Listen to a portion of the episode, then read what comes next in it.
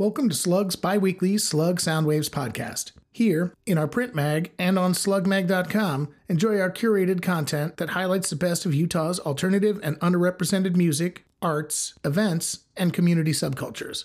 If Slug has benefited you or someone you love, consider contributing to sustain our existence. Head to slug mag dot com slash donate to join our community of donors. K R C L was founded in nineteen seventy-nine to bring a more diverse voice to Salt Lake City and surrounding areas. K R C L is community-funded and supported, which allows diverse commercial-free programming that varies from indie to hip-hop, blues to bluegrass, metal, punk, indigenous, and bilingual programs. And every weekday at six p.m., K R C L's Radioactive brings you grassroots activism and civic engagement, with punk rock farming and live, local music on Fridays. Tune in to K R C L at ninety point nine F M, stream at K R C L dot org, or download the app on the App Store. Shh! Are you listening? This is Slug Soundwaves.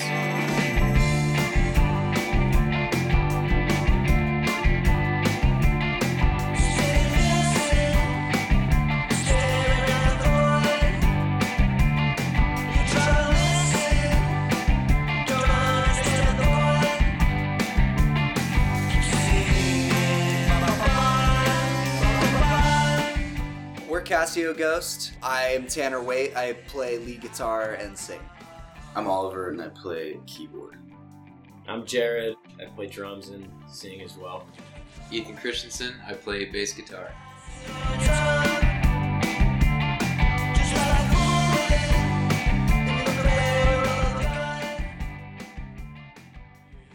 We used to always call it psychedelic surf rock, and I still feel like it's got elements of that, but um... there's been a lot of Western influence lately, especially in guitar tones. We've lately been starting to call it existential cowboy rock. That's uh, that's what we're sticking with. But yeah, I mean, what attracts me to that kind of music? Surf has been a thing that's been used in like all kinds of punk rock, all kinds of uh, uh like garage rock throughout the years. I, there's just like so so much influence, at least for me personally, that I've just grown up with. What about you guys? I think like the authenticity of using actual instruments is something that I like.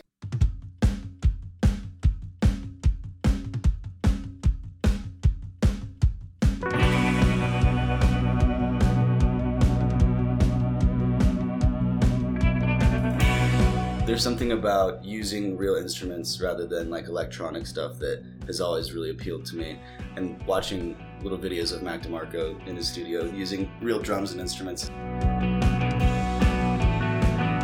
At first it certainly was leaning into influences, like some modern examples would be Mystic Braves or, you know, uh, growlers. Uh, growlers for sure. But our music is also a lot softer than that. So like, like a lot of Beach Boys, like I'm really into Beach Boys.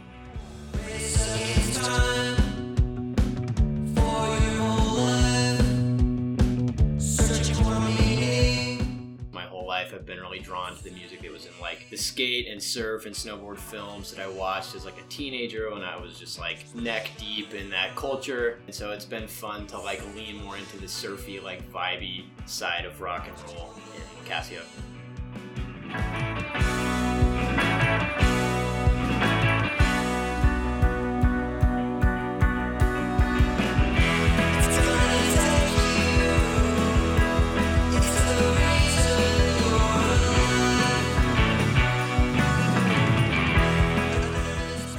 Sound is just developed from taking the best parts of everything we like. I mean, Jared is like a a total rock drummer. Like, yeah, um, yeah it's been super a loud. Challenge for sure in the best way possible. That like once we started adding in like harmonies, like realizing that our voices work so well together, that definitely like elevated things a lot too. And that's when we started really kind of like I don't know finding our sound, I think, and that like pulled back the like show-offy drums too because I had never sang and played drums at the same time until this project. I was like determined not to just like go back to entry level born. Like I still wanted to be the drummer of the band and bring my top game to the writing and performing that we were gonna do, and also be able to still like do do both things well.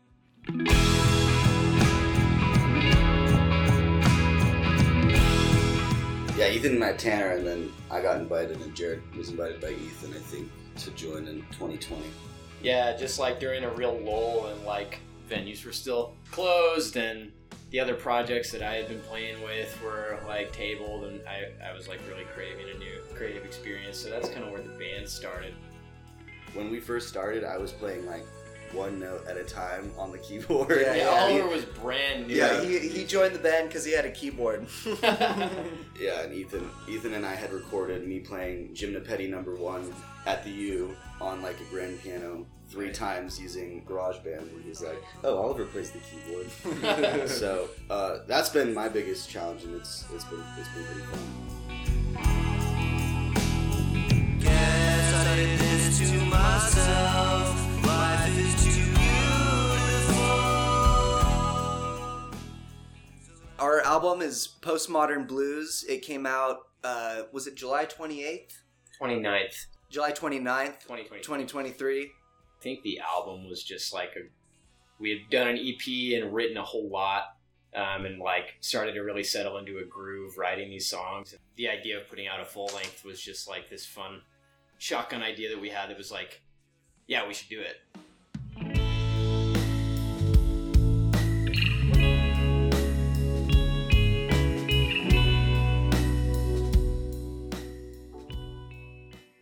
Religion and philosophy, especially absurdism, does play a lot into uh, this record. I moved to Salt Lake about four years ago and was still pretty Mormon when I showed up, actually. I think uh, just through a long process of like critical thinking and reevaluating the way I would see the world and everything. Yeah, just made a lot of big changes, and it proved to be a pretty potent well of inspiration for writing. After sort of like reevaluating the religion I grew up with, dove really heavily into absurdist philosophy, uh, like Albert Camus. Started reading a ton of his stuff and just found a lot of meaning in it. The idea that the universe we live in doesn't have inherent meaning. Like your your own life doesn't really have inherent meaning. It's like what you do with your time and how you just uh, enjoy your everyday experiences that, that gives you like a reason to keep going. More beautiful and far more bleak. Yeah, time scrolls on.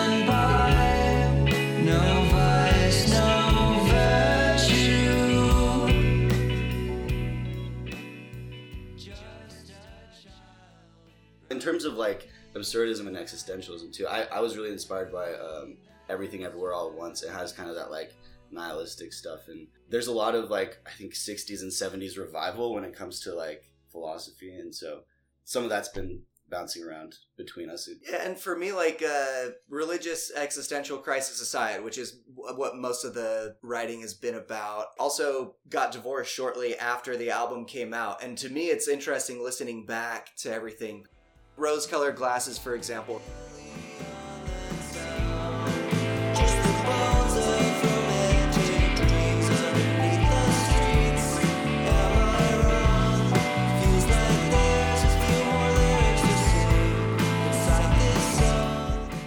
was a lot about like trying to find optimism in a relationship I wasn't that happy in.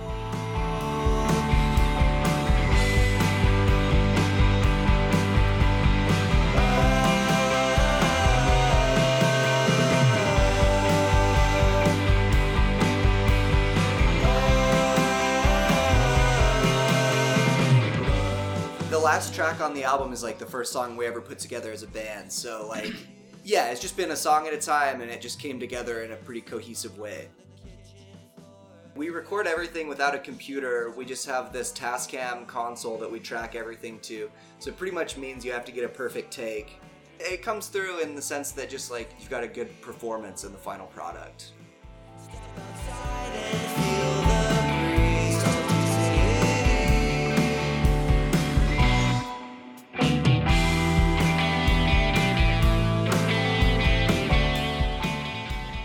It's been really fun collaborating with Tanner. I always love uh, encouraging him with lyrics and stuff and hearing what he brings. That's been probably my favorite thing. So and every, every time I listen to it, I mean, obviously it's him singing, but it's fun to uh, have a shared project. Collaborating is a newer thing for me creatively. Most of the time I've made things that's been by myself. So I, I really enjoy that aspect of this band. In the past with my other projects, there were pretenses and there were like these rules set by a producer or something, yeah. and all these outside influences were like, this is the way you need to do it. And it got, some of that like core reason for writing the music in the first place got lost in this afterthought of like what it needed to be, quote unquote. Postmodern Blues was just genuine, like top to bottom. It was just like a piece of art that we made as this group of friends. We're not banking on like, oh, this is going to get picked up by some big record contract or something. Like, we're going to make our millions and tour the world. Like, it's not for anybody else. Like, it's just something that we wanted to do that we wanted to put together, you know? So it doesn't have any, like, pretenses or expectations to be, like, something greater. It's just nice to make something and be happy with what you've made. So my personal favorite track on the album is New Sincerity.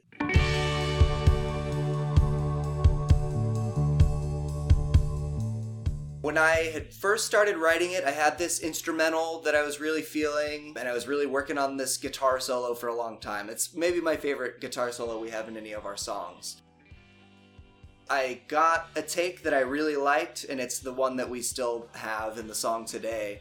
And then I get a call from my brother that this, uh, this good friend from back when I went to school in Idaho had died of a heart attack. Like, uh, totally surprising. And so then just, like, sat down and wrote the lyrics. Just it's it's a song about, like, valuing the life you have. You know, valuing every day just for what it is, you know? And finding optimism. I mean, there's just a lot of reasons to be happy and excited to be alive. You know, this person, this friend that had died, he embodied that a lot. We, uh... We had the song, we'd been playing it live for a bit, started working on producing it, and then got another phone call that this really good friend of mine that played bass in my old band uh, when I went to school had, like, drowned in the river. It's almost poetic as we're, like, producing this song and I'm doing the mix and everything um, to get similar news. The song is definitely for both of them, and I just feel like my memories of these good friends are forever tied into it. And that's probably why they're, it's my favorite song. You're about to hear the track New Sincerity off our new album, Postmodern Blues.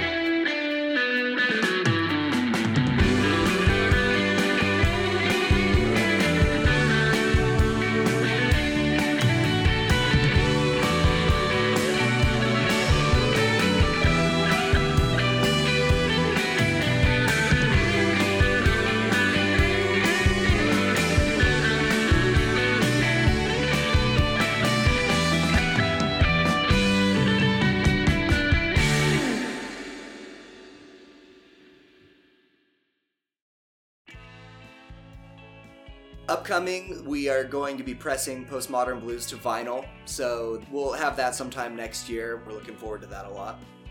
And then driving hard into next year, planning both a lot of live shows and hopefully some more touring, as well as a lot more writing.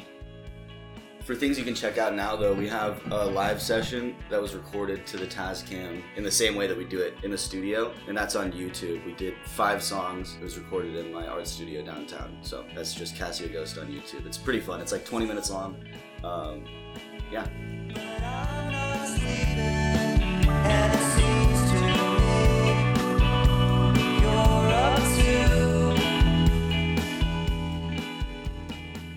If you enjoyed this episode of Soundwaves, please take sixty seconds to rate and review us on Apple Podcasts.